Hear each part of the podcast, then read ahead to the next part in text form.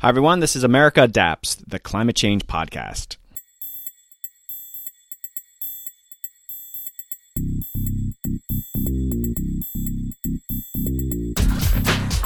Hey, adapters, welcome back to a very exciting episode. Join the podcast is frequent guest Dr. Jesse Keenan. Jesse is a Favrot Associate Professor of Sustainable Real Estate at the School of Architecture at Tulane University. The last time Jesse was on, we took a deep dive on the federal agency adaptation action plans. Now he's back to discuss the recently passed Inflation Reduction Act of 2022. This was huge news in the climate space, representing a massive leap forward in addressing the climate threat. But soon after it passed, a narrative came out in the media that it did didn't address adaptation or resilience, and Jesse is coming on to set the record straight. There's actually a lot of adaptation policy and funding in the bill, and Jesse once again does the heavy lifting and highlights it for us. Also, in a bonus interview, Samantha Medlock, the senior counsel for the House Select Committee on the Climate Crisis in the U.S. Congress, joins the podcast after the interview with Jesse and shares additional insight into the IRA and what's next for the committee and other areas of adaptation the U.S. Congress is looking to address. Two great interviews. I hope you enjoy.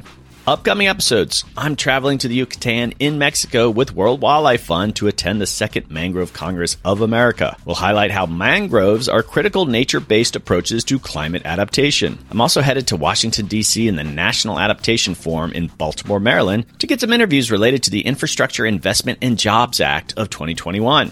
Okay, adapters, I want to tell you about an exciting partnership America Adapts is involved in. In the coming months, I'll be working with Battelle on their Innovations in Climate Resilience conference. This is the second Innovations in Climate Resilience, or ICR 23, conference that Battelle has hosted. This year's theme is Bold Leaps in Action. The conference will take place on March 28th to March 30th, 2023, in Columbus, Ohio. ICR 23 is gathering innovators across industry, academia, and government to share and inspire science and technology to move the climate adaptation space forward. I will be at the conference interviewing some of the leading voices in adaptation and resilience. All right, listeners, this applies to you. The call for abstracts is now open for field applications, case studies, technology solutions, and test beds. Submissions on research and modeling are also encouraged. The program themes are climate risk and national security, resilient built infrastructure, innovative climate solutions for ecosystem restoration and sustainability, tools and innovations to combat climate impacts on health, and energy technology decision making and capacity expansion and what it means for a net zero economy. Join us at the conference where leaders and creators are sharing groundbreaking ideas and solutions to enhance climate resilience.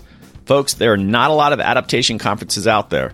We're still an emerging sector, especially ones that bring together government, non governmental organizations, and critically the private sector. This one does. Submit your abstract today and help change the world. Visit battelle.org forward slash adapt to learn more. That's battelle.org forward slash adapt. There are also links in my show notes to this website. Take a look. Support for America Adapts comes from Battelle, where science and technology are applied to help create a safer, healthier, more secure world. Battelle, it can be done. Let's join Dr. Jesse Keenan and discuss how the Inflation Reduction Act addresses climate adaptation. Hey, adapters, welcome back to a very exciting episode. Returning to the pod is frequent guest Dr. Jesse Keenan. Jesse is a Favrot Associate Professor of Sustainable Real Estate at the School of Architecture at Tulane University. Welcome back, Jesse. Hey, it's great to be here. Always a pleasure to have you on, Jesse. So, folks, we are going to discuss the recently passed Inflation Reduction Act of 2022. This was a huge accomplishment. Many of us didn't think this was possible, but it happened. And now we're trying to figure out what it all means. Even less clear is what it means for those of us who work in the climate adaptation and resilience space. That's why I've invited Jesse on to break down how this legislation impacts adaptation. There's actually been some criticism out there that this legislation does little to actually nothing on the adaptation side. We'll have a longer conversation on that at the end of the episode, but I want to share that for context and why we're doing this episode in the first place. Jesse, can you briefly give us some general details about the IRA, which is what I'll be calling it going forward, and then we'll dig into some of the details. Ooh, we got a lot to cover here. You know, this was really sprung on all of us out of the blue, but it represents a big paradigm shift. But, you know, this is a $369 billion incentive, mostly through tax incentives in climate. And, and, and a heavy dose of that, of course, is in climate mitigation. Hopefully, we'll talk about the resilience and adaptation implications today. But this is a substantive, really once in a generation, it feels like opportunity to catalyze in uh, substantive capital investments. Of course, how are they getting there? It's healthcare, right? They're going to allow Medicare to negotiate lower prescription drugs. There's a corporate minimum tax. There's, you know, giving the IRS money to go out there and force all those deadbeats, folks who don't honestly pay their taxes. And there's a 1% excess tax on stock buybacks. You know, companies are flush with money. They often don't have much to spend it on. But as a public policy, we want them to put that money to work. All in all, this is a really big investment. And I think from what it represents is a shift, among other things, particularly in the consequence of tax. I think we're going to talk a lot about tax, and everything's going to be about tax today. And I love teaching tax. I think tax is super interesting. Much of our policy is not just writing a piece of law to, you know, write people checks or making direct investments. A lot of it is indirect through public policy is through tax policy. So we've moved big picture here away from the idea of a carbon tax, which is a stick, in favor of tax incentives and a carrot. And what we see here is a lot of tax credits. You know, and a lot of people say, oh, well, this is the death nail of carbon taxes. We'll never have a carbon taxes are one shot. I don't, you know, necessarily think that these things are in direct conflict. This is an important, no doubt, carrot to incentivize investment, but and it will reach many parts of our economy. But I still think, and I still want to open the door for a carbon tax. Now, why are we talking about carbon taxes? What are the implications of carbon taxes in the world of resilience and adaptation? Well, among other things, carbon taxes are a means to raise revenue, particularly from polluting industries, and then spend that money both for climate mitigation and adaptation. And long-standing dividend plans for carbon taxes have including expending that money for adaptation. And in fact, essentially what uh, California does with their cap and trade system, a lot of that money does go to adaptation, but increasingly a lot of that money also goes to adaptation. So it's a big shift. And I don't want to foreclose carbon taxes because I think for carbon taxes can still reach many parts of the economy that the IRA does not. But we've moved to a fundamentally different regime on how we stimulate investment. Okay, so let's discuss those tax credits. Can you explain that, what's going on with the direct pay and then the more conventional transfer market? Yeah, explain all that, please. Oh man, so this is really interesting. So a lot of these credits are going for when companies make investments and direct investments in capital, right? Machinery, in factories, widgets, right? It's things that are part of the supply chain, but also themselves for production purposes are producing renewable energy.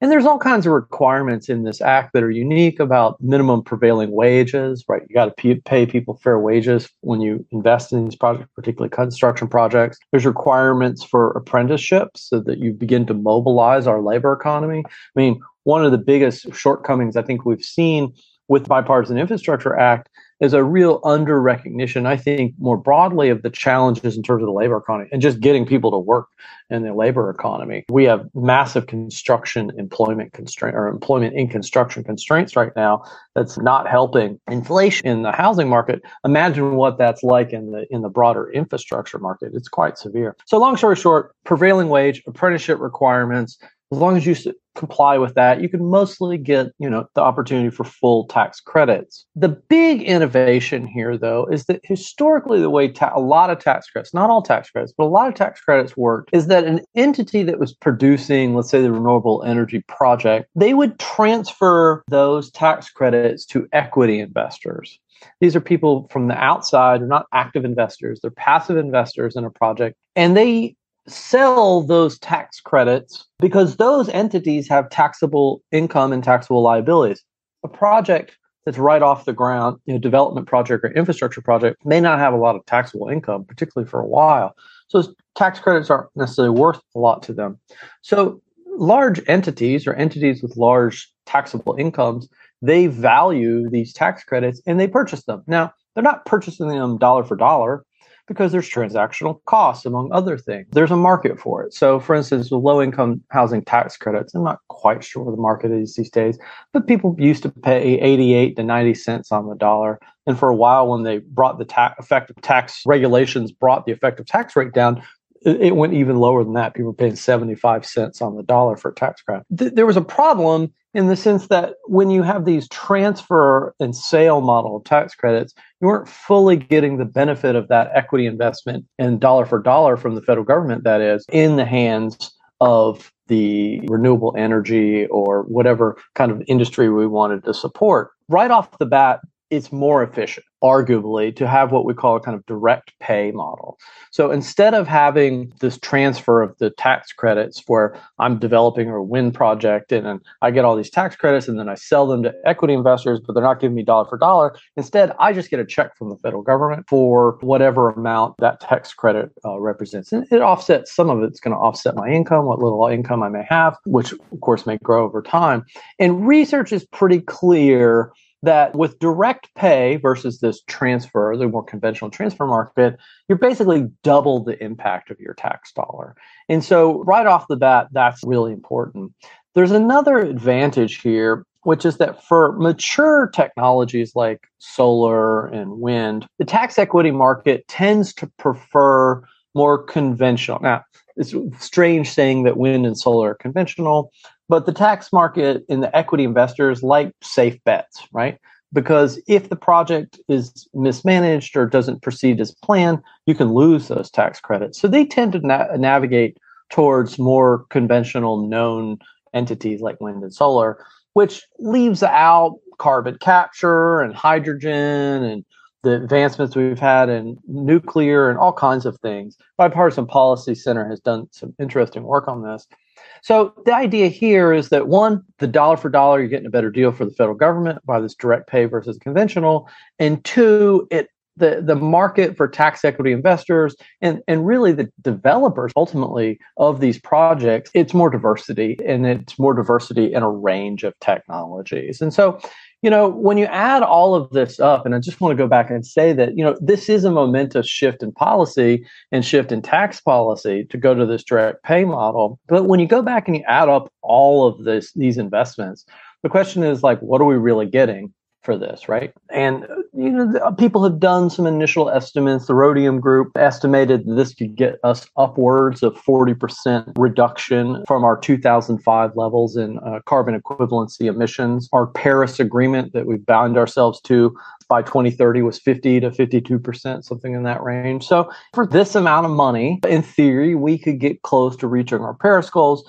But there, when you consider the multiplier effects and what this means as a catalytic function for our economy, and we're, we're going to talk about today the resilience and adaptation implications, there's a lot here and there's a lot of potential. And I think what we're looking at from a tax policy point of view is a more streamlined process to a greater number of potential participants and stakeholders.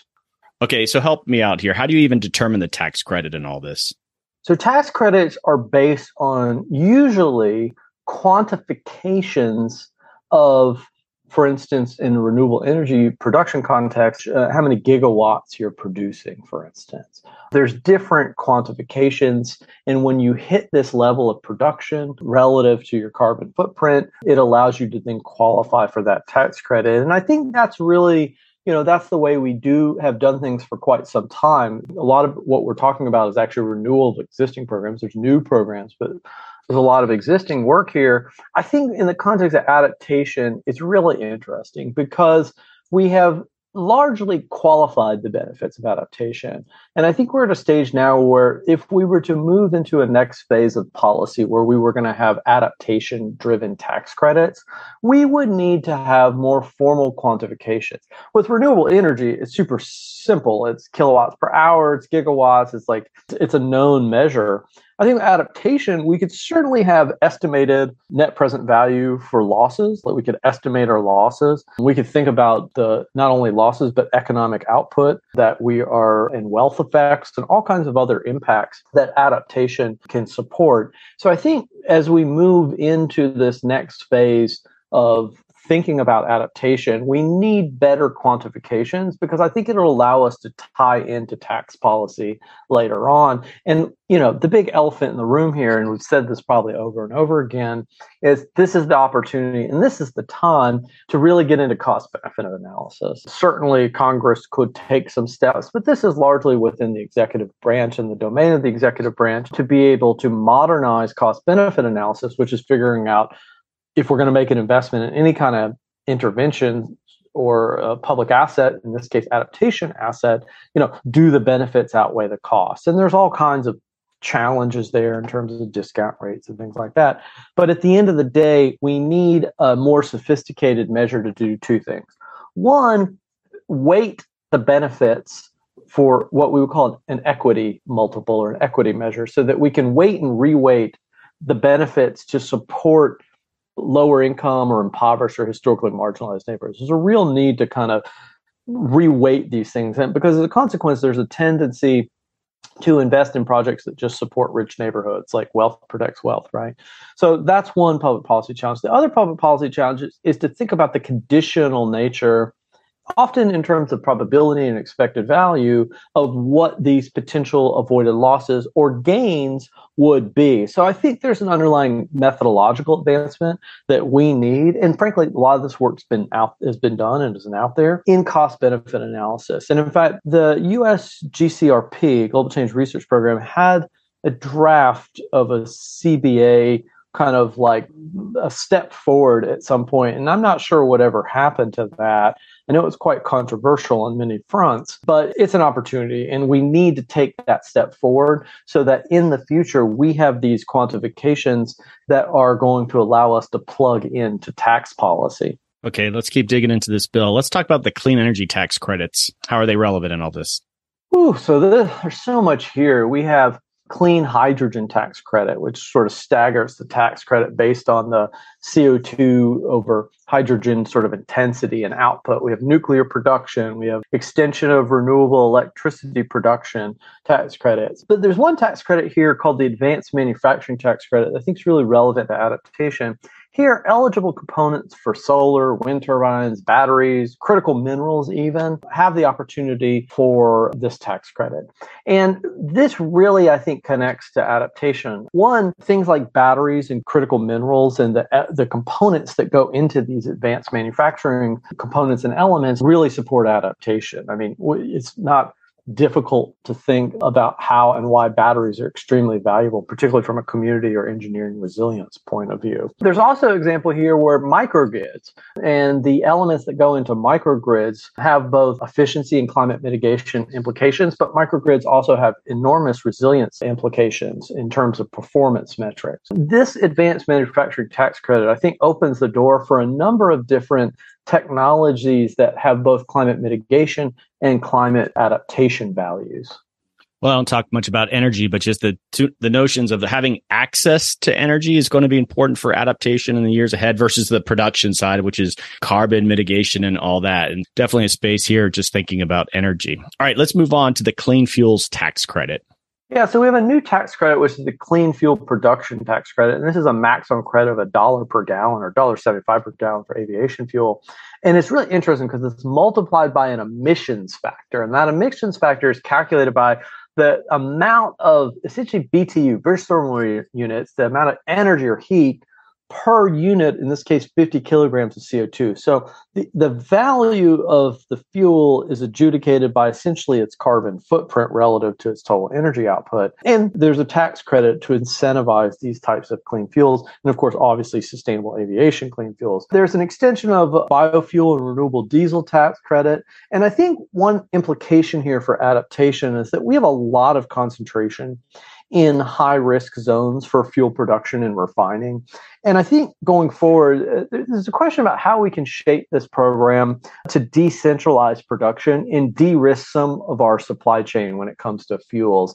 And I don't know if there's an opportunity here for future potential incentives. For instance, modified accelerated depreciation, which is a way that we uh, allow capital assets to be depreciated faster on the books, which allows more effective income in a way for taxable entities. I'm not sure quite how we get there. I think that's one way to do it. But as we go forward and then we begin to think about fuel production, I think we need a spatial and geographic sensitivity to that. And as we expand and decentralize our refining and our fuel production and supplies in the United States, we need to begin to think about physical risk and, and ways that we can and further de-risk the supply chain. So I think it's a really interesting opportunity. And I think there's some adjacent tax policies here that can help us get there. Okay, this bill, there's a lot of carrots in it. I guess that's a really good thing. So let's talk about the clean vehicle refueling tax credit. Sure. So clean vehicle tax credits, you know, we've understood this for some time. I think what's really interesting about this is the alternative fuel refueling property tax credit. I'm going to say it one more time because it's a mouthful. Alternative fuel refueling property tax credit. And here you get a 30% of the cost of your alternative fuel refueling property up to $100,000. And there's a bunch of adaptation implications here. One, we need more charging infrastructure, particularly charging infrastructure to support evacuations. You would be surprised the arguments that people make for and against electric vehicles. I have indeed heard arguments that right here in New Orleans, Louisiana, is that we're worried that if we go to evacuate a hurricane, we won't be able to recharge anywhere because the infrastructure will be overloaded. So we really need a gas car because gas will get us a lot farther and get us back onto the mainland. That sounds kind of strange, maybe something you, in New Orleans, but it's really not. We don't have enough charging infrastructure to support evacuations that we need, particularly for hurricanes. There's also an implication for having backup supplies of biofuels and other alternatives alternative fuels in emergencies. Fuel supply in a post disaster context is always a really critical element of any disaster plan and post disaster execution, and really thinking through how we invest, particularly in alternative refueling properties, I think can actually help us, again, decentralize our fuel resources in a post disaster context. I think that's a really good thing, particularly in a, a sort of community resilience context. Post disaster refueling is really tricky in a way, but I think there's some new technologies out there. And you've probably seen, I think it's a Ford ad where the power goes out at the house at someone's house and they plug in their house into their Ford you know, electric one F one fifty or something. I mean, I don't know how realistic that is. Maybe you could run the lights, assuming you have dual parallel switching already set up, you know, in, in your house. It's very unlikely. But I do think we're on the verge of this interface between vehicles and housing and battery storage, and the idea that we're going to have some synchronicity where vehicles themselves are portable batteries that could support some basic functions in a post disaster context. I mean, that commercial lays it out. I don't think the technology is quite there, but I think we're not far away. So I think when you think about refueling and you think about you know the energy going in one direction i think it can also go back in another direction and i think that would largely qualify under this alternative fuel refueling property tax credit the big problem here though with all of this is that there's a need for federal preemption over states on charging infrastructure. I think it was North Carolina who might have had a bill. States are kind of beginning to stick their nose and trying to inhibit more charging infrastructure. That's a big problem. I mean, I think from a litigation point of view, there's some implicit preemption here, but I think the federal government needs to really be, ultimately be using the Commerce Clause, stand in and say, you know what, the federal government has preemption over infrastructure. States are really going to be prohibited outside of the normal regulatory regime to the public service commissions. They're going to be prohibited from interfering with the development of charging infrastructure. But long story short, I think there's a lot of interesting opportunities here, and I think there's some technologies that are going to allow a two-way flow of energy and power and storage that could really be quite critical, in, particularly in a post-disaster context. Okay, this next section looks really interesting to me is the carbon management tax credit. So here we're talking about carbon capture and sequestration and materials and things like that. There's a 50 to 180 dollar per ton tax credit depending on the method that you're using. Most of the approach here is for particularly for carbon captures on geological formations and using reservoirs and things like that. But you know one of the things that I think stood out to me here is that we're going to need a lot of concrete and adaptation going forward. I mean, we're going to have to build new cities, new urban areas. We're going to have to move things. We're going to have to build levees. I mean, we're just a lot of concrete is in our future. You know, somewhere between eight and nine percent of global emissions. All global emissions are coming from the production of concrete. So it's an enormous you know, carbon equivalent of footprint here. And there are new methods for carbon mineralization methods and CO2 capture are very often injected into concrete that change the calculus. There's other things they're doing like capturing exhaust and feeding it back into the kiln and stuff.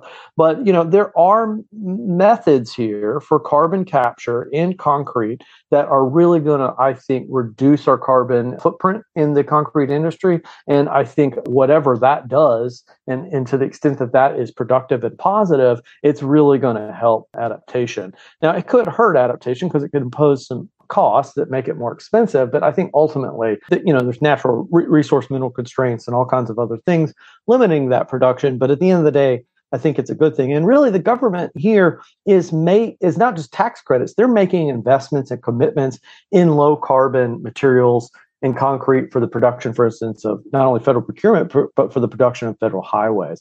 In fact, I think it's about almost six billion dollars for advanced industrial facilities, including iron, steel, concrete, glass, pulp, paper, ceramics, chemical production, all of these things. And think about how we can reduce that carbon footprint. Again, when we advance carbon mitigation in these sectors, it's going to have a reciprocal impact in theory of bringing down energy costs, bringing down unit costs, and that's going to make the efficiency of adaptation investments or the feasibility, I think in some cases, it's beneficial to our long-term adaptation. There's also investments here because we're talking about carbon management of investments in forestry management, wood innovation, and of course there's all kinds of associated uh, material innovations going into engineering resilience these days associated with forestry management. There is money set aside for the wildfire risk reduction and biomass removal and WUIs as part of this broader forest management initiative in the bill or in the act. And that's a good thing, right? I mean, that is advancing some measure of risk reduction, exposure reduction, and ultimately promoting community uh, resilience. So that's largely a good thing. But we're looking at financial and technical assistance in land management, national forests, farm, carbon sinks and farms, ecological conservation. You know, whenever we think about ecological conservation, forestry management, it has so many collateral effects in risk reduction, particularly in context of stormwater and water quality that impact and plague so many communities and, and jurisdictions around the country. So there's a lot of convergence here. And when we take care of our ecosystems, we take care of our forests, it often adds a lot of collateral benefit to reducing demand and reducing pollution and reducing the wear and tear on our infrastructure. I want to follow up on that. It's just the investments in forest management. That that seems like that overlaps with so much of what a lot of people do in the adaptation space, and just really didn't get much attention at all. Do I mean, just people just didn't quite understand that that was there, right? Yeah, I think people think of it as just th- thinning out the, the trees, pulling out dead trees. It is a real opportunity for forestry stewardship. And this isn't just about managing wildfires. This is about managing the health of the forests themselves and being more engaged in, in, in, ecological management in all the right ways, I think. Another thing related to land management here, and this is where, you know, the Washington Post today had an article that says that the federal government didn't invest anything in, resilience or adaptation in this bill or in this act. And it, it's just really shoddy and really poor reporting. I mean, it's almost like they didn't even do maybe a keyword search in the act. I mean, or like, is there an editor? I mean, sometimes you just feel like it's clickbait. And the terrible thing here is, I'd like to say, is that Washington Post has amazing climate coverage. I mean, yes. there's there's a number of folks there covering climate. I mean, they have like a half a dozen people that are regularly putting out really groundbreaking work. So I'm not sure how this clickbait fell in staining the reputation of the IRA, but I mean, and it's sad in a way that this is where we are and i hope there's I hope this person recognizes their error but specifically to resilience there's 2.6 billion dollars in coastal community resilience for coastal and marine dependent communities. That's not an insignificant amount of money. I mean what and, and there's so many different things. It's not just about shoring up port infrastructure. I mean For instance, one of the things we know about coastal communities and fishing communities, for instance, uh, uh, marine dependent communities, is that the ranges of fish are changing. Fish in the northern hemisphere are moving further and further north at deeper waters. So they're not catching the same fish. The infrastructure for one fishery is not the same for another. And we're in this moment of transition and transformation in many of our coastal communities that are about fisheries. They're also about sea level rise and all of those biophysical things that we think about. But there's a complex industrial ecology at work that also is in the state of um, adaptation. And, you know, this is $2.6 billion to address that. So uh, I'm not sure where the Washington Post fell short here in their quality assurance, but right off the bat, we can say that that is, you know, there's many adaptation relevant uh, expenditures and investments. This is a very explicit one. All right. Well, we're using this episode to tell that story. All right. Let's move on to residential energy. What's going on there? Yeah, so we're extending a tax credit here for residential solar, wind, geothermal, biomass, and now they've extended this to battery storage technology. And again, the implications for battery storage technologies are, are quite profound. I'm gonna come back to that in a second. This is a 30% tax credit. Now there are limits. There's a, and that's when I say tax credit 30%, what I mean is that you spend $100, you get 30% of that, $30 for a qualifiable expense. But there are limits here. There's a $1,200 annual limit, $600 for windows, $500 for doors. There's a $2,000 annual limit for heat pumps and biomass stoves. There is a credit, $150 to do an energy audit and a $600 credit just to do an electrical panel upgrade. So there's some limits here and they, they sort of parcel it out, but this is real money. They did remove from the tax credit roofing and air circulating fans. I don't not really sure why. I know that the there's been a lot of let's say bad faith in the roofing industry, people making claims. It's like constantly a thorn in the side of the insurance industry with roofing. So I'm not sure if maybe they thought that this would not be a good use of funds because the roofing industry is so deeply corruptible already in the United States. But why is this related to energy? Why is this energy efficiency related to adaptation? Well, there's a really big connection here because when we have energy efficiency, it reduces our base loads right? And when we reduce our base loads, it gives us more flexibility in accommodating extreme events. It also makes battery storage fundamentally more effective because we don't have to, we won't have such a demand on the batteries themselves with a lower base load. But there's also a really practical consideration in engineering resilience terms, which is what we call passive survivability. So when a building loses water and energy, can it still maintain an ambient temperature from which survivable for some amount of time. This year, California passed a law and a new building code that required passive survivability in new construction. This is a really big deal. It has the collateral effect of essentially we're adding more insulation and, frankly, more embodied carbon but the, the flip side is you have lower operational carbon so that's that feels good but the implications are you know a scenario where you know the power goes out at an old folks home and all of a sudden, people get roasted alive in this retirement home because they couldn't get the generators up running or the air conditioning or the cooling support up fast enough. In this context of passive survivability, buildings are going to have to maintain a no power, again, ambient temperature and probably some implications associated with humidity to be able to be survivable for some amount of time. So, this is really key. And I think that these investments that we make in energy efficiency relate to passive survivability. And in the context of extreme heat waves,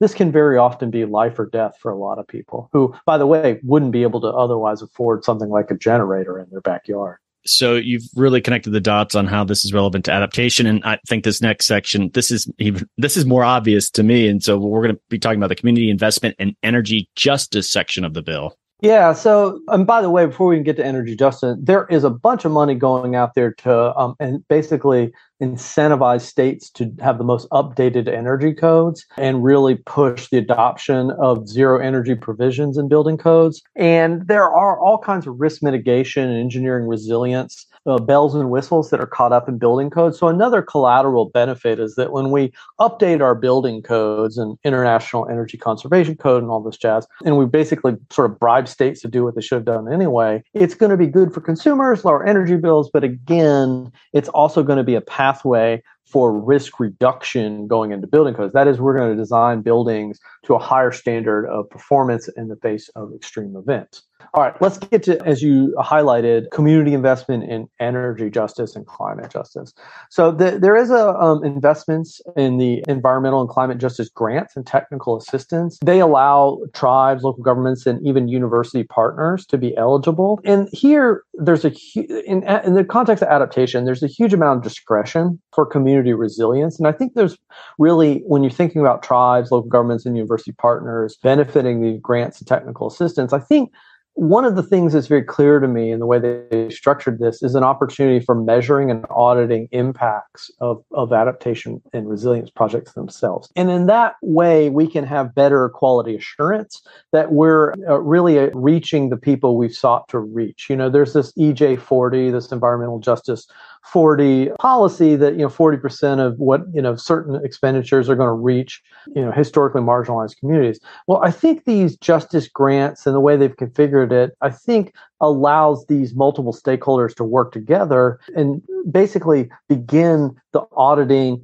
the measuring and setting up the framework so that we can make sure that future adaptation resilience projects are reaching the, the beneficiaries we sort of thought they would or had, had otherwise attended. So it's about accountability ultimately. Uh, there is an FHA neighborhood access grants for mitigation and adaptation. And that's for, you know, you can think about stormwater runoff, urban heat island effects, for urban tree canopies are explicitly highlighted in there. So, you know, when we're adding a tree canopy in a neighborhood, obviously there's biomass and there's carbon capture, and that feels good, but it's also reducing temperatures, right? We're addressing urban heat islands. So that is explicitly included in here. There's a 40% tax credit for wind and solar in low income communities. And obviously that's going to be useful in a, a post disaster context when you can at least run some critical functions through wind and solar, as has happened actually in a number of cases, uh, even in the past decade. There's also USDA grant assistance here, not to exceed 25% of total costs, which I think is a kind of a strange limit, but that's what it is. And here, the U.S. Department of Agriculture is giving money to rural electric cooperatives. And by the way, this is a big problem in adaptation resilience, particularly in the context of federal projects and policy, which is that many rural communities, counties, public utilities, they just don't have the sophistication. Uh, and I wouldn't say sophistication, they don't have the resources to necessarily manage very complex resilience and adaptation projects. They're just kind of barely getting by with the little resources that they do have. And so this grant, this USDA grant, goes to quote, improve resiliency, reliability, and affordability of electrical systems and rural electrical systems, end quote. And I think that's really important. Again, all the Washington Post had to do was maybe just use a word search to find this very important and potentially effective grant program that reaches a lot of rural communities and rural electric cooperatives. Okay, Jesse, in this next section, I actually been seeing a bit of coverage that this could really gum up the intentions of this bill, and that's regarding permitting, that this can get really difficult. There could be a lot of legal challenges. What's going on in the bill regarding that? You know, there's been this adage that's gone around in recent years that environmental law was created to protect the environment from people. And now we have to really shift our mindset to think about how we protect people from the environment. And I don't think that that's necessarily always the case, but it, it highlights something really, which is a big shift in thinking environmental law, which is that we need to rethink those laws and regulations that are perhaps least effective and open the door for unnecessary delays in politicizing projects. Now, these standing provisions and these things like the National Environmental Policy Act have been used and misused by both sides, and that is people kind of pro growth, anti growth, pro oil, anti oil, you know, whatever context you want to set up. But I think in the context of NEPA and other environmental regulations, I think we're at this moment where we really need to think about what is our goal here? What are the environmental values that we seek to uh, uh, protect and address? And what is the underlying costs for those goals. And I'm not here to say that we need to gut environmental regulation in the interest of building transmission lines for wind and solar.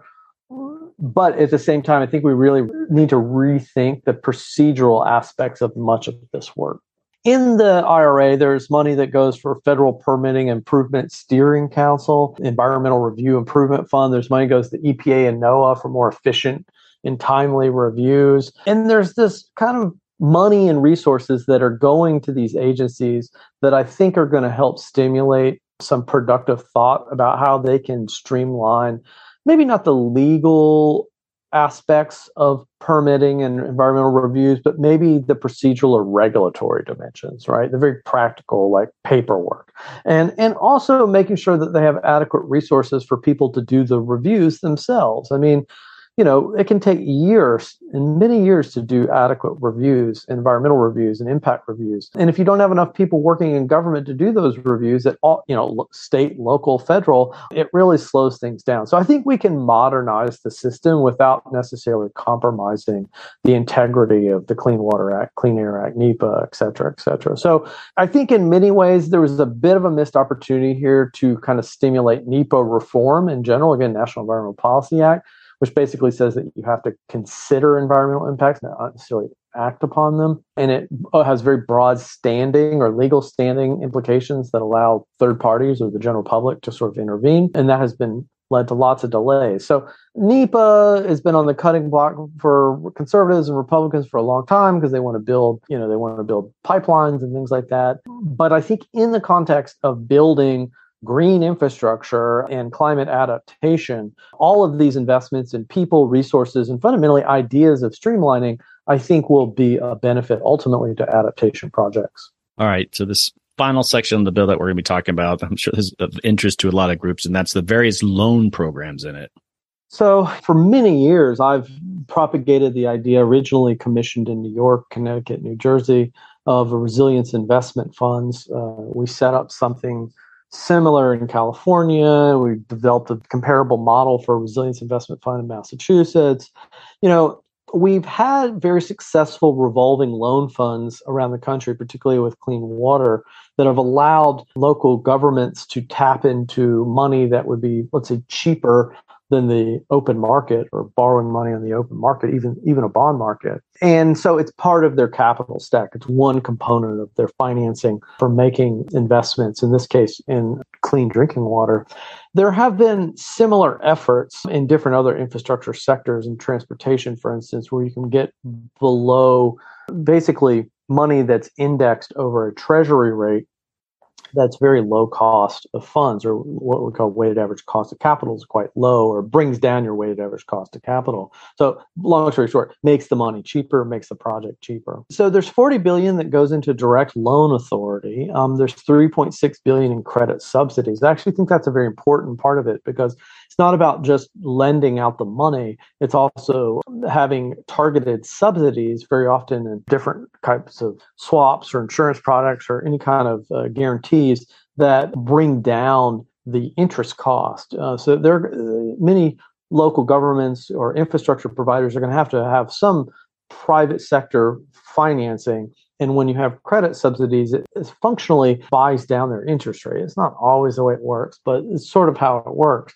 So credit subsidies and putting some money in credit subsidies, I think will help grow various instruments and various models there. Very importantly, there's 11.9 billion that's going into seed funding for state, local, and tribal green banks. And this is what people have been calling for for a number of time. And a green bank is essentially a bank that is revolving funds, of course, at more or less that operates like any other bank, uh, very often at a state level that's making investments primarily in infrastructure, primarily revenue producing infrastructure to pay back the, the loans, and they're doing so at again below market interest cost. And green banks, uh, in theory, I think can begin to support more rural and mid-sized jurisdictions and that are not really being adequately served by existing programs like BRIC or hazard mitigation. They just don't have the size or the scale yet to get into availing themselves of, of, of, federal subsidies. And what they're more comfortable with and what they know is that they've got just a regular old infrastructure project and they can bring in dimensions of sustainability and carbon reduction as well as adaptation that would other that would qualify them to get this essentially cheaper money. And at a state level, green banks I think can be important because they, they would ostensibly be integrated with state policies and practices, which I think makes the regulatory dimensions of project development and approval a little bit more streamlined and and, of course the flip side of that is that you know there's always going to be state politics and particularly red state politics that could easily interfere with this green agenda uh, in these green banks. But but frankly you know what green banks we've seen have been successful and even states like Florida that are climate skeptical historically rarely turn away free money and it doesn't say this is free money, but it's certainly a, a, huge opportunity. So I think what we see with these loan authorities, the credit subsidies, the seed funding for the green banks is going to be able to mobilize lending facilities and lending programs that are going to be able to address not just mitigation, but ultimately adaptation. So there's a huge adaptation implications for this because once you get that underwriting down, once you sort of grease the wheels of progress here, I think we will have more robust access to capital and you have to remember too that like there's no such thing as like an adaptation or a resilience project. Uh, those are very rare. What we're talking about are building roads, building water systems, cleaning water, stormwater overflow. I mean, we're talking about basic infrastructure, and it will have additional costs for having carbon neutral materials or low carbon materials. It can have additional costs for designed adaptive capacity to handle extreme events or engineering resilience performance measures. All of those things just add additional costs. And so these banks are not necessarily intended to fund these projects outright. They're intended to essentially finance the additional costs to offload the burden of the or the cost burden associated with the engineering resilience and designed adaptive capacity and carbon mitigation. So I, I, think this is really a kind of a good place to end because it can leave us with some measure of optimism that we're really sort of we've cranked up the car and now we're starting to rev up the gas. Great. You once again you've done us a great service here, Jesse. I we're gonna wrap this up with a few more questions that I have just more broadly, I guess, how this is relevant. But I do want to note, and I should have mentioned at the beginning, on this very day that we're recording this, you know, analysis of the Inflation Reduction Act, the White House is having their IRA celebration day. I don't know if you you knew that. I'm sure you did, Jesse. Yeah. Mm-hmm. They're all there on the White House grounds. It would have been nice to go there with my microphone and maybe interview some folks, but I feel like we're doing a service here on the same day that they're celebrating it. We're recording this podcast, so that that's really cool. Did not plan that. That just happened to work out that way. All right, Jesse, you took the Washington Post to task, and I want to talk about that briefly. It's just more, I, I've seen quite a bit of this coverage that the IRA does not address climate change, adaptation, and resilience. Why do you think that message is really getting out there? Yeah, I think it's because people um, don't know what they're talking about. And okay. they haven't fundamentally taken the time to understand the very complex interrelationships between climate mitigation and climate adaptation. And there's all kinds of conflicts, but there's all kinds of synergies. And I, I don't think it takes a lot of imagination to read through the provisions of these programs and to see the opportunities for risk reduction, see the opportunities to advance engineering and community resilience as well as ecological resilience, and to see quite explicitly the idea that we can accomplish a certain synergistic result by reducing emissions and reducing our exposure and sensitivity to climate impacts. So, frankly, I think it's people need clickbait. They need something to write about. It doesn't have large programmatic gestures. It doesn't have an explicit tax credit for climate adaptation, but it's there in very substantive ways. I think the next frontier for investment in climate adaptation is ultimately investing in personnel and the people within the federal government to develop our own adaptive capacity at the federal level to make sure that the federal government itself is adapting to climate adaptation. And I think when we make those really basic investments, and right now it's really operating on a shoestring adaptation in the federal government, we're seeing, I think, movement, we're seeing progress, we're seeing good things happen, but it's grossly underinvested in. And I think one of the reasons we want to invest in the federal government and the intelligence, the personnel, the programmatic opportunities is that when the federal government begins to learn and mature in this context, it's going to trickle down to the states and local governments and ultimately to communities. In fact, this is kind of the story of the diffusion of innovation and sustainability when the federal government and the Congress passed a number of laws and various uh, administrations had advanced sustainability. It had huge impact on collateral jurisdictions and communities. And so the next frontier is not necessarily just pumping money out, it's actually investing in people and investing in the institutions. And in the IRA, we saw an investment in institutions specifically to environmental review. That actually will really, I think, benefit adaptation in a lot of really substantive ways. But I think we need a more complex and more complete and maybe even more comprehensive map of investments associated with building an adaptive capacity of the US government and within every agency well, just from a political standpoint, just even having the personnel out there working on these things, it's a bit harder to kind of get rid of people that are actually working on these topics versus zeroing out a program. So I just, we got to think long term too. We're going to have different administrations yeah. being less friendly. All right. So Jesse, in, in regards to this, uh, the notion of that it does it address resilience?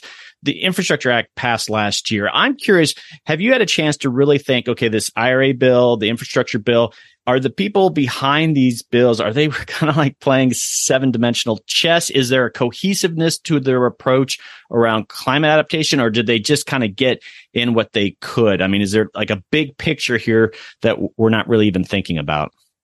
I think to their credit they're they're using a lot of and adapting and i'm to use this adapting a slightly different context here.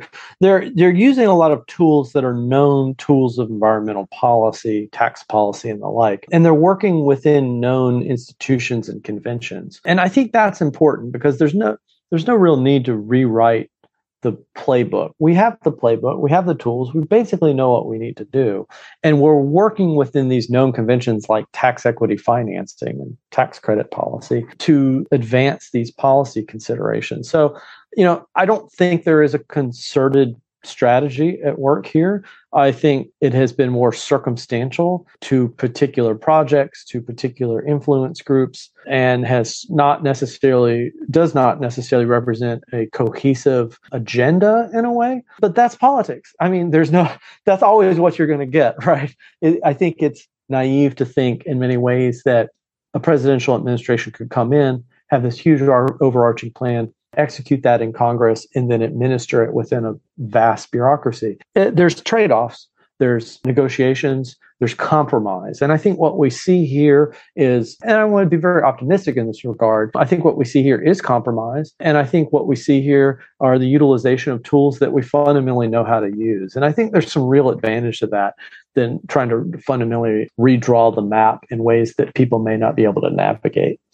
Okay, I'd be curious your opinion about this. I look at what's happened with the infrastructure bill and now the IRA is like, does this create even more of a demand for, for a national adaptation plan? And I think of how you just described what's in this bill. A lot of people just don't realize it's in there. There's going to need to be a lot of hand holding. And to me, a national adaptation strategy plan could provide some sideboards to getting that out there and working with states, working with local governments. Do you think this demonstrate that there's like even more of a need for an, a national plan? Yeah, I think so. I, I think that a national adaptation plan from a, merely a public communications point of view be quite valuable because you can see the underlying complexity of from which climate impacts shape nearly everything in our economy. I mean, we, we had this conversation when we went through all the adapt, agency adaptation plans. I mean, everything from paying your taxes to getting your social security check, you know, everything from food prices to gas prices, all of this is caught up within the realm of um, very complicated systems of global change. And when you have a national adaptation plan and an underlying strategy, it opens the door for a platform to communicate these complexities, but also a bilateral or multilateral channel for people to engage. And I say people, but I mean local governments, communities, um, state governments, to engage the federal government in making investments that advance both the, the common good and the public and the private sectors. So there's a real utility and value to this, independent of its executory value. And that's just communications, right? And so I think in many ways, having that strategy is something that will be able to better inform the public and policymakers themselves. All right, let's end this on a really positive note. So, again, thanks for coming on and, and, making these connections and explaining the adaptation relevance of the IRA. Just any final thoughts? This was, like you said, this is a once in a generation thing. This is something to celebrate, right? Yeah, I'm. I mean, this we should all feel like pretty good about this. But you know, I was, I was trying to think of an analogy for this a while ago, and it it's kind of like you're 50 years old you've gone to the doctor and you have heart disease and then you go and you buy a gym pass at a fancy gym and you're like feeling pretty good you know like but at the end of the day you still have to go to the gym and work out right? And so what we have here is a condition where we all have like pretty serious heart disease, i.e., climate impacts accelerating rapidly. We're not getting any younger, and we all have to go to the gym to work out. So we've got the institutions, the laws, and the incentives, but there's a lot of work ahead of us here. This is just the beginning. It's not even close to being the end of what we can regard in terms of climate action and even legislative climate action. So things are quite dire extremely dire. This is a well intended but ultimately compromised investment. And there's good things and there's bad things in here, and people can talk about those. I think there's a lot of good things in here for resilience and adaptation. There's a lot of things in here we should be proud of, but it doesn't matter. What matters is we have a lot of hard work just to execute on these things. So there's a lot that stands in front of us. And I think there's a lot of opportunity. I mean, very simply, having adaptation specific tax credits and developing the quantifications and the metrics necessary to ensure that we are getting something of public benefit for our dollars and our tax dollars is important. Those are methodological contributions that have very immediate implications for for policy that could very well happen in the next couple of years. So, you know, the work is ahead of us, and that means being active as voters, being active in our democratic processes. Unfortunately, that's the only way that we can make progress is together as a collective group of people. And this is one voice, but we have a lot of work to do. Jesse, this has been fantastic. You've done another great service to everyone out there reading through this thing and really thinking about it. Thanks again for coming on the podcast. Hey, thanks for having me. Take care, everybody.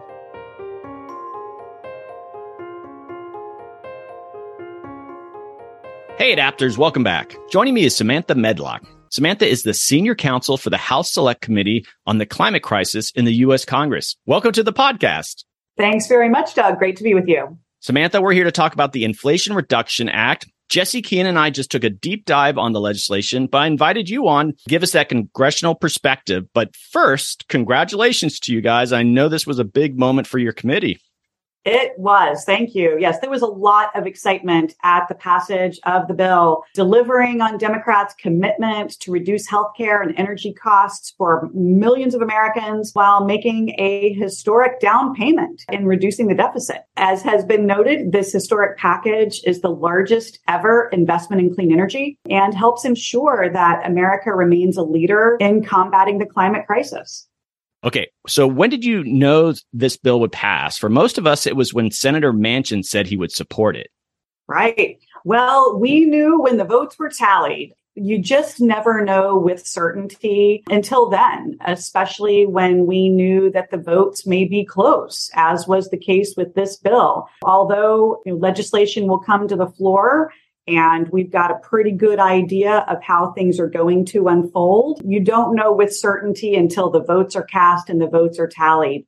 But I can tell you, Doug, it was an exciting moment when we crossed that threshold of having enough votes to know that the bill was going to pass. You could hear the excitement in the House chambers. I think that probably came through the live feed on C-SPAN as well. And there was a lot of jubilation and a sense of accomplishment and a sense of you know, really delivering this for the American people. It was a very long road, but on any bill, no matter how great, especially where we knew that it did not have as much of the bipartisan support that some of the other bills had, you got to wait until every vote is, is tallied and you cross that threshold. That's when you know. Well, from our perspective, out not dealing with the bill itself, there was like layers to the celebration. When Senator Manchin said he would support it, there was this big, wow, we, this might actually happen. Then when it passed the Senate, and then when it passed the House, and obviously when the president signed it. And so it was like a multi moment celebration. So it, it was, it was great just following all that in the climate space. So again, congratulations on that. Thank you. All right. So Jesse Keenan and I just had this really detailed discussion. He did all the heavy lifting. He read the bill and he talked about how the I and its Inflation Reduction Act addresses adaptation resilience. Now it covers a lot, but there are gaps. So can you talk a little bit about that? Is there legislation in the works to fill these gaps? Sure. We did take a moment, you know, to recognize this historic achievement, but we know that there is more work to do. And before the ink was dry, when the president signed the bill, we were already working to address these gaps. My team is tracking more than 70 bills that have been introduced in the 117th Congress or brought back from the previous Congress that address a range of issues that we know remain as continued work for the Congress. On everything from federal planning to building codes and standards for resilience and energy efficiency climate science information and tools, addressing public health, and addressing specific hazards around flood and drought, around wildfire and extreme heat. And so we do know that there are gaps. I think if I were to break it down into three high priority topics, one would be to ensure that a new national climate adaptation and resilience strategy be devised that addresses the need for planning for transition, for migration from areas of greatest risk and more. We also need to establish a climate risk information service to coordinate across the federal science enterprise, but also leverage the great capabilities of academia, private sector, and state and local leaders. We need also to deploy sustained and skilled technical assistance to support states, local governments, tribes, and territories in their climate adaptation and resilience planning and address the unmet needs that are out there. We know that although we have achieved a lot with the bipartisan infrastructure law, with the Inflation Reduction Act, and so much more, a lot of those great solutions and and benefits remain out of reach for too many of the communities that we really want to prioritize to support. So those are big areas of, of continued action. There are also among those 70 some odd specific pieces of legislation that have been introduced this Congress, a few that I, I do want to point to and draw the audience's attention to. One is the National Climate Adaptation and Resilience Strategy Act. And the House, Representative Peters, California, has introduced that bill. It is bipartisan. It is bicameral. And its goal is to streamline the federal response to climate hazards and direct a whole of government approach to developing a national climate adaptation and resilience strategy, to authorize a chief resilience officer in the White House to direct national resilience efforts, and to authorize interagency adaptation and resilience working groups and include non-federal partners to strengthen that strategic development and communication across all parties. Another bill that I want to draw your audience's attention to is the Community Disaster Resilience Zones Act or cedars is how it's being referred to, that Representative Davids of Kansas has introduced. And it advances a national disaster hazard assessment program. It reviews the underlying methodology that we use in the federal government on hazard risk assessment. And it aims to include at a more granular level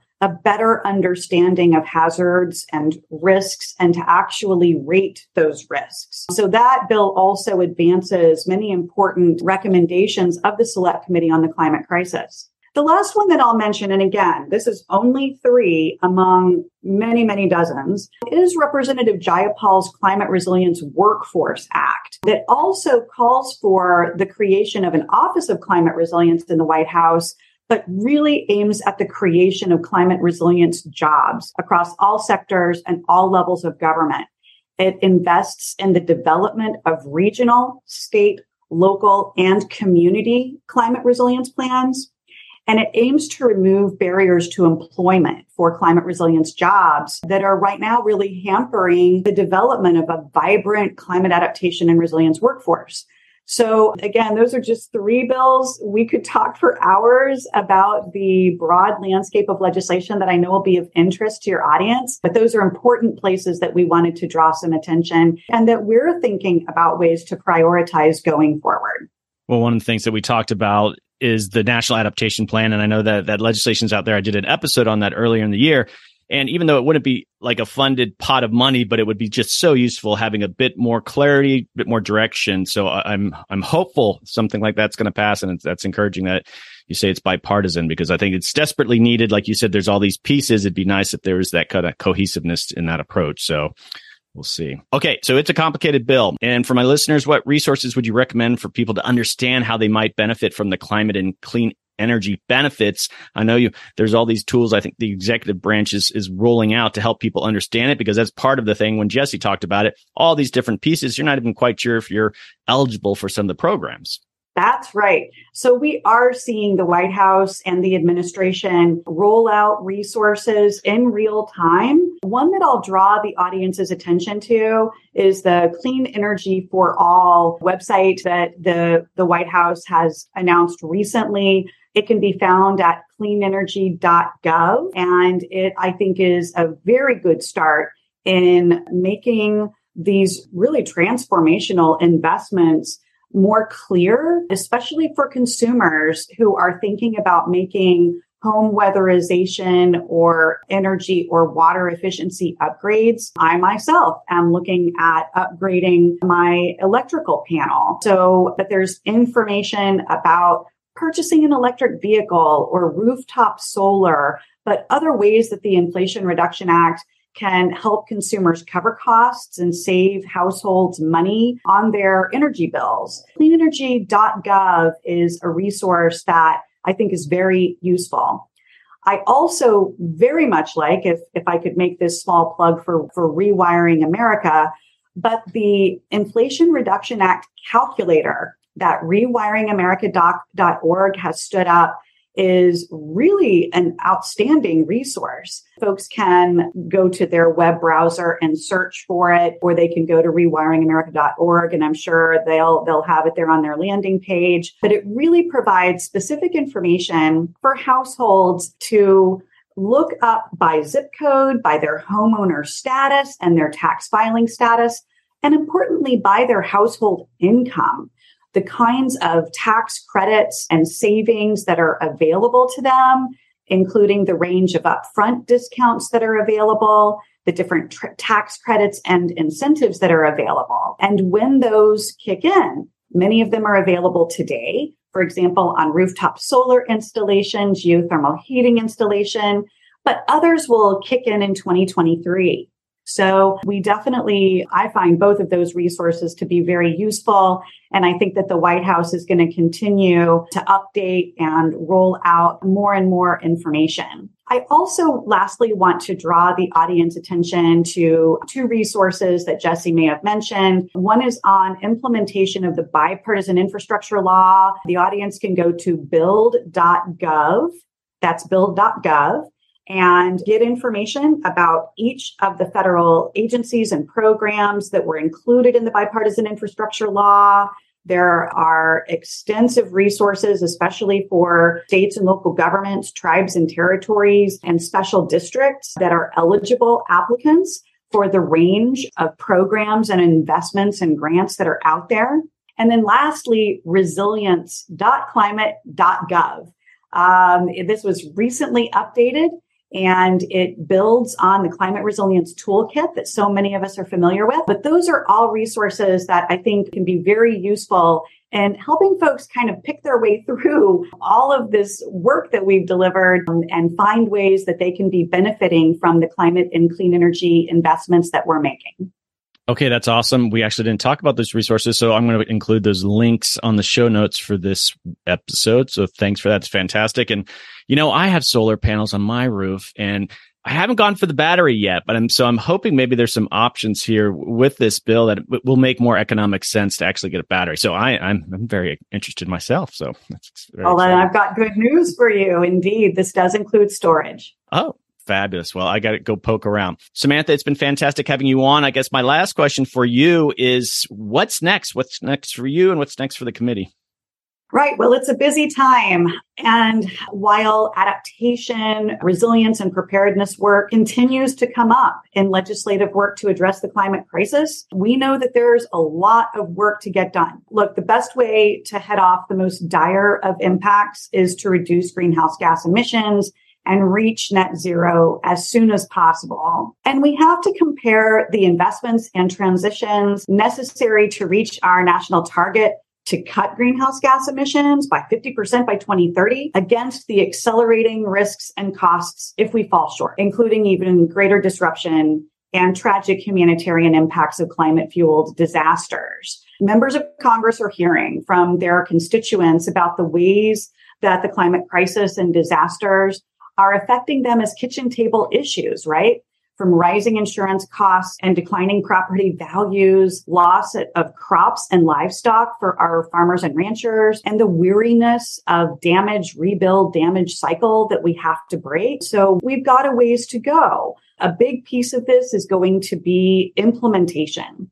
We've got to be prioritizing environmental and climate justice in the Im- implementation of these bills through an all of government approach, including the Justice 40 initiative that the president has set forth in executive orders. We also want to prioritize the increasing employment and development of high quality job opportunities for American workers and improving the equitable access to these jobs for frontline and environmental justice communities and for those communities that are undergoing an energy transition. And then lastly, in the implementation for what's next, we do want to see the administration coordinate closely with adaptation practitioners in states, local governments, tribes and territories, as well as in private sector partners and non-governmental organizations so that these critical investments actually achieve what's intended in building sustainable and resilient communities. There's a lot more to be done, but I think it's going to come down to implementation.